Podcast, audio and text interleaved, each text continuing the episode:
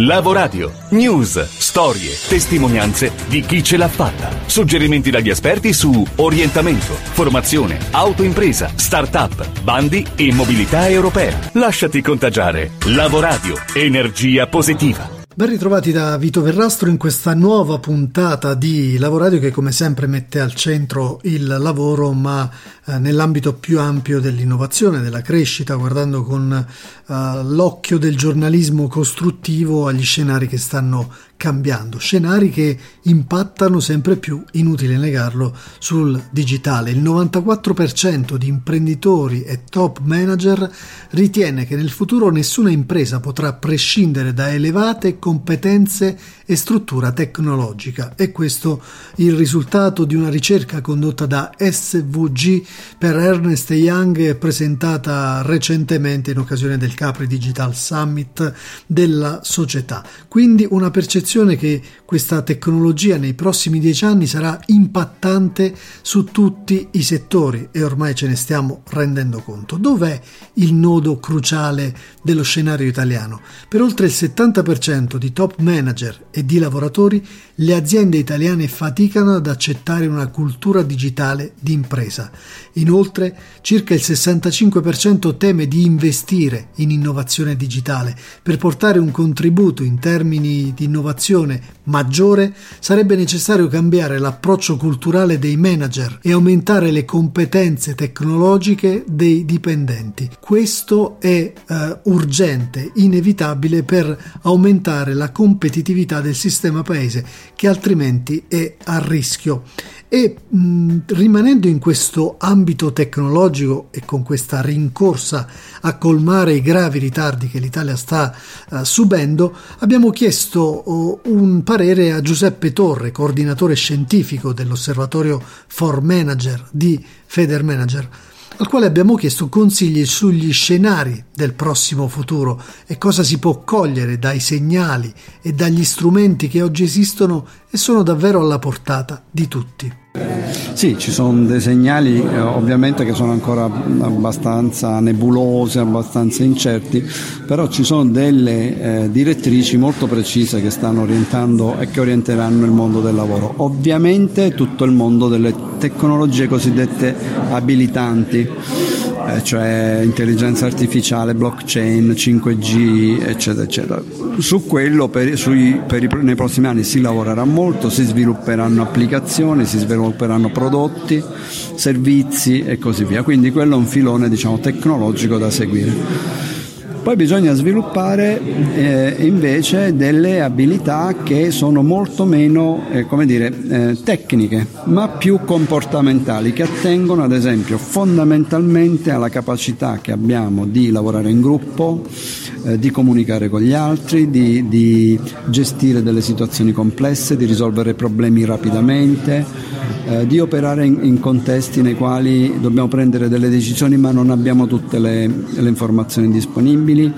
Eh, e mm, io in questo campo ad esempio consiglio ai ragazzi di fare dei giochi eh, che riguardano tutti questi, questi, ambiti. Sono dei giochi di ruolo, dei giochi anche dei videogame dove queste capacità, che poi sono le capacità che avevamo quando eravamo piccoli, fino ai sei anni, eh, diventano eh, più, eh, si, si, migliorano e che so, sono poi quelle che sicuramente useremo eh, nel mondo del lavoro perché sono quelle sulle quali oggi si sta orientando la domanda da parte delle imprese. Quindi un po' di volontà, un po' di curiosità nello scovare questi strumenti che ci sono, zero alibi perché gli strumenti appunto esistono e dobbiamo andarli a trovare. Gli strumenti esistono, sono accessibili spessissimo gratuitamente, basta solo uh, volerli eh, cercare e usarli anche divertendosi, perché non è necessario eh, usare questi, strum- questi particolari strumenti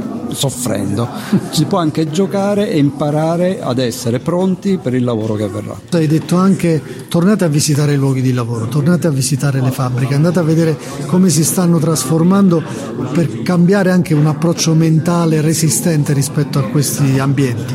Sì, eh, cioè, dobbiamo capire una cosa, il futuro dell'economia passa in larghissima parte per l'industria però l'industria di oggi è molto molto molto diversa da quella che abbiamo noi in testa, quindi non è più un posto sporco, che puzza, che cattivo.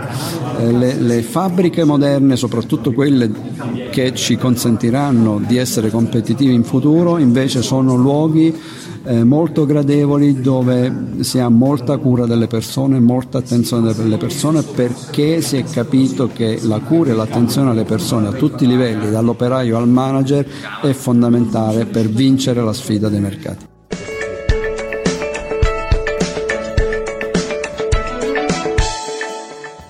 Attenzione alle persone, la persona al centro delle nuove dinamiche nonostante siamo nell'era ipertecnologica. Questo è un altro assunto di base che si scontra però con problemi pratici legati a burocrazia, nodi culturali, ad arretratezza, a resistenze, soprattutto in funzione degli over 30 per non parlare degli over 40, che sembrano tagliati fuori da tante possibilità lavorative. Ce lo conferma David Bonaventura, ideatore di Colloquio Diretto, che è un sito, un blog, un metodo per agevolare la richiesta e la proposta di lavoratori over al, alle imprese.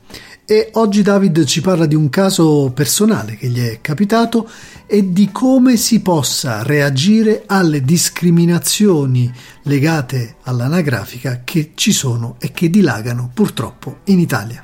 Lavoratore over 40, fatti rispettare. Sei un over 40, stai cercando un nuovo lavoro e vedi un annuncio perfetto per te. L'azienda è molto conosciuta, il ruolo adatto alla tua esperienza, insomma è tempo che stai cercando un nuovo lavoro e questa sembra proprio una buona occasione. Eh, invece no. Leggendo l'annuncio scopri che tu non hai neanche il diritto di candidarti. Sebbene non sia per uno stage, infatti c'è la frase età compresa tra e tu sei fuori da questo intervallo. Sei troppo vecchio, troppo esperto, troppo, troppo, troppo cosa. Giorni dopo noti uno strano fenomeno. Il numero di annunci di lavoro con limite di età è sempre più grande e da parte delle aziende più diverse. Non ti dico gli annunci di, di lavoro di alcune società di selezione, ormai per loro è quasi un automatismo mettere i limiti di età. Ma come? Non è proibito per legge. Ecco, adesso ti spiego cosa fare per cambiare questa moda che sta portando gli over 40 all'invisibilità sul mercato del lavoro. Nasce da una mia esperienza. È successo qualche tempo fa. Sono nella pagina lavoro con noi di un'azienda che è un operatore eh, di cui sono cliente da anni, una grande azienda Mentre guardo i loro annunci di lavoro, ne scopro uno dove è riportato il limite d'età. Uh, non c'è alcun motivo, perché non è per uno stage, ma addirittura è per una figura manageriale, dove quindi l'esperienza è importante. Invece vengono esclusi gli over 40. Cioè, sono offeso. Cioè, non posso candidarmi perché ho troppa esperienza, come se fosse un difetto. Bene, cerco allora un altro operatore conveniente e disdico l'abbonamento. Ero cliente da anni. Succede che, un po' come prassi in un mercato competitivo, qualche giorno dopo mi chiama il customer care di quell'azienda per cercare di riprendermi. Cioè, sai quando ti viene lì, oh guardi, ho un'offerta speciale solo per lei, queste robe, vabbè. Quando l'operatore mi chiede il motivo per cui ho disdetto, gli dico che ho trovato nella loro area lavora con noi un annuncio di lavoro discriminatorio. Io non voglio un fornitore che nega agli over 40 di arrivare al colloquio. Addio, saluto e chiudo succede qualcosa. Il responsabile del customer care di questa azienda mi chiama, vuole capire motivazione del mio gesto, insomma. Allora gli ripeto il tutto e più gli comunico che non cambierò idea, cioè il nostro rapporto è finito. Ma la cosa va avanti.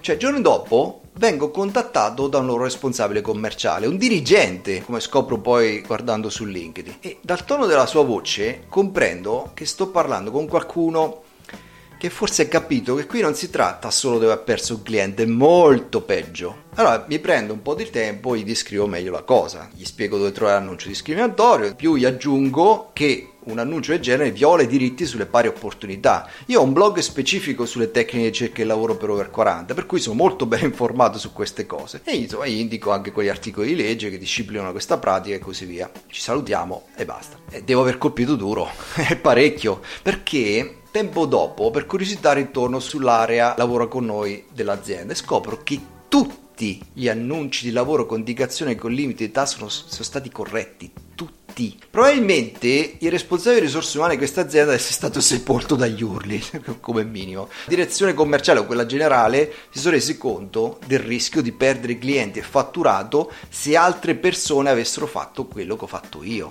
È un bel pericolo, eh? La mia semplice azione da cliente che ha tutto il diritto di cambiare idea deve aver provocato il caos in quell'azienda. Sono corsi ai ripari, normale. Forse non solo smettendo di pubblicare annunci di lavoro con limite d'età, ma cambiando completamente il modo di fare selezione, perché il rischio è troppo elevato. Se sei un over 40 è ora che tu colpisca le aziende che ti descrivono dove più gli fa male il business.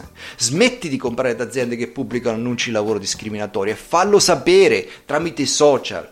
Non è una vendetta, è un tuo diritto, è un modo per cambiare le cose. Condividi questo messaggio e fatti rispettare. Vai su colloquidiretto.com slash over 40 fatti rispettare e dillo a tutti. Cambiamo le cose. Adesso possiamo.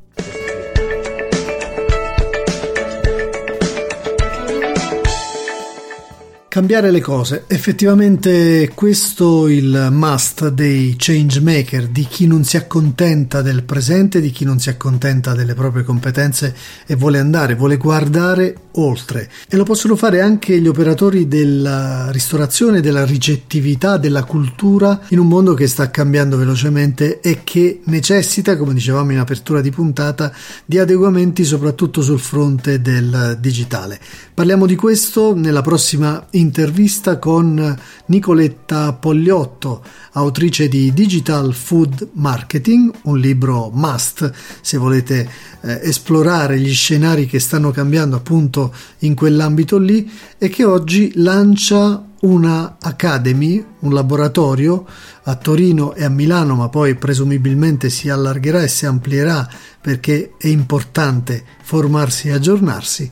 E le abbiamo chiesto, abbiamo chiesto a Nicoletta Pogliotto perché nasce nel solco e nell'ambito del suo libro? Eh, nasce di lì perché sono convinta che eh, ci siano degli, degli aspetti eh, diversi, multipli ma convergenti eh, che sono degli spunti importanti per la formazione personale, umana, professionale eh, di, dei giovani, non più giovani eh, che si stanno aprendo al mondo del marketing digitale, eh, di operatori che anche old style, che hanno, magari non sono più così piccoli, così giovani, ma che comunque hanno bisogno di rinnovare proprio, ehm, la propria strategia comunicativa e di promozione di vendita. E anche un po' se vogliamo la propria offerta eh, di accoglienza.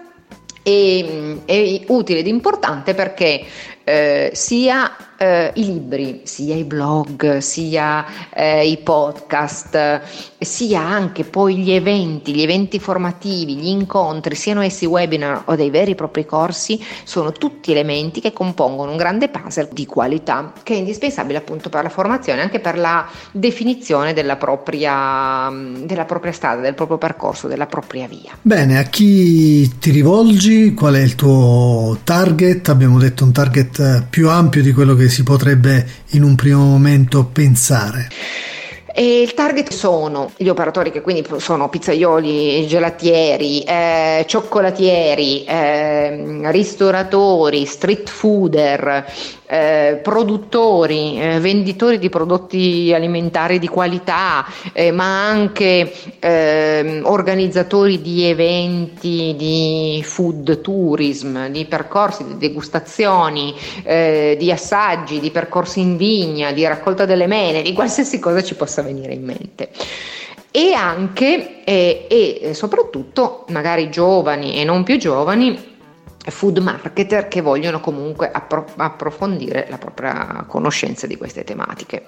Sono un giorno, un tema, un, un giorno fianco fianco, gomito gomito, dalla dati alla strategia, alla pratica, ai casi di studio, a fianco di uno specialista di quel settore lì, di quell'ambito lì. Bene, se siete interessati, Digital Food Marketing, corso pratico per food makers intraprendenti, lo trovate in rete e mh, mm, torneremo a parlare con Nicoletta Pogliotto con la quale abbiamo registrato una lunga intervista che vi faremo ascoltare e condivideremo sui nostri social e sulle nostre piattaforme podcasting. L'Europa ci riguarda. Ultimo segmento di questa puntata, come sempre curato da Antonino Imbesi, il nostro faro sull'Europa, che ci parla di un'opportunità molto interessante per giovani under 28. Il segretariato internazionale dell'Assemblea parlamentare, il cosiddetto OSCE, per l'Organizzazione per la sicurezza e la cooperazione in Europa, ha lanciato la possibilità di una serie di borse di ricerca. Possono candidarsi giovani con i seguenti requisiti: cittadinanza in uno degli stati partecipanti all'OSCE o partner per la cooperazione, con età fino a 28 anni. Devono anche possedere un master o equivalente in scienze politiche, relazioni internazionali diritto o settori correlati. I candidati possono presentare domanda prima di ottenere la laurea se tutti i requisiti per il loro bando sono stati completati. L'inglese scritto e parlato è ovviamente obbligatorio. La conoscenza di altre lingue ufficiali dell'OSCE, quale francese, tedesco, italiano, russo o spagnolo, è un forte vantaggio. Eh, per quanto riguarda eh, il eh, compenso, le borse hanno una durata di sei mesi e prevedono un'indennità variabile tra 656 a 1000 euro al mese per coprire le spese di base e l'alloggio. Per qualunque eh, informazione rivolgersi al sito dell'OSCE. Bene, chiudiamo qui questa puntata affidando come sempre la coda molto dolce all'aforisma della settimana letto dall'attrice Tonia Bruno. Scegli sempre il cammino che sembra il migliore, anche se sembra il più difficile. L'abitudine lo renderà presto piacevole. Pitagora. Scrivici a lavoradio@gmail.com. Lasciati contagiare. Lavoradio. Energia positiva.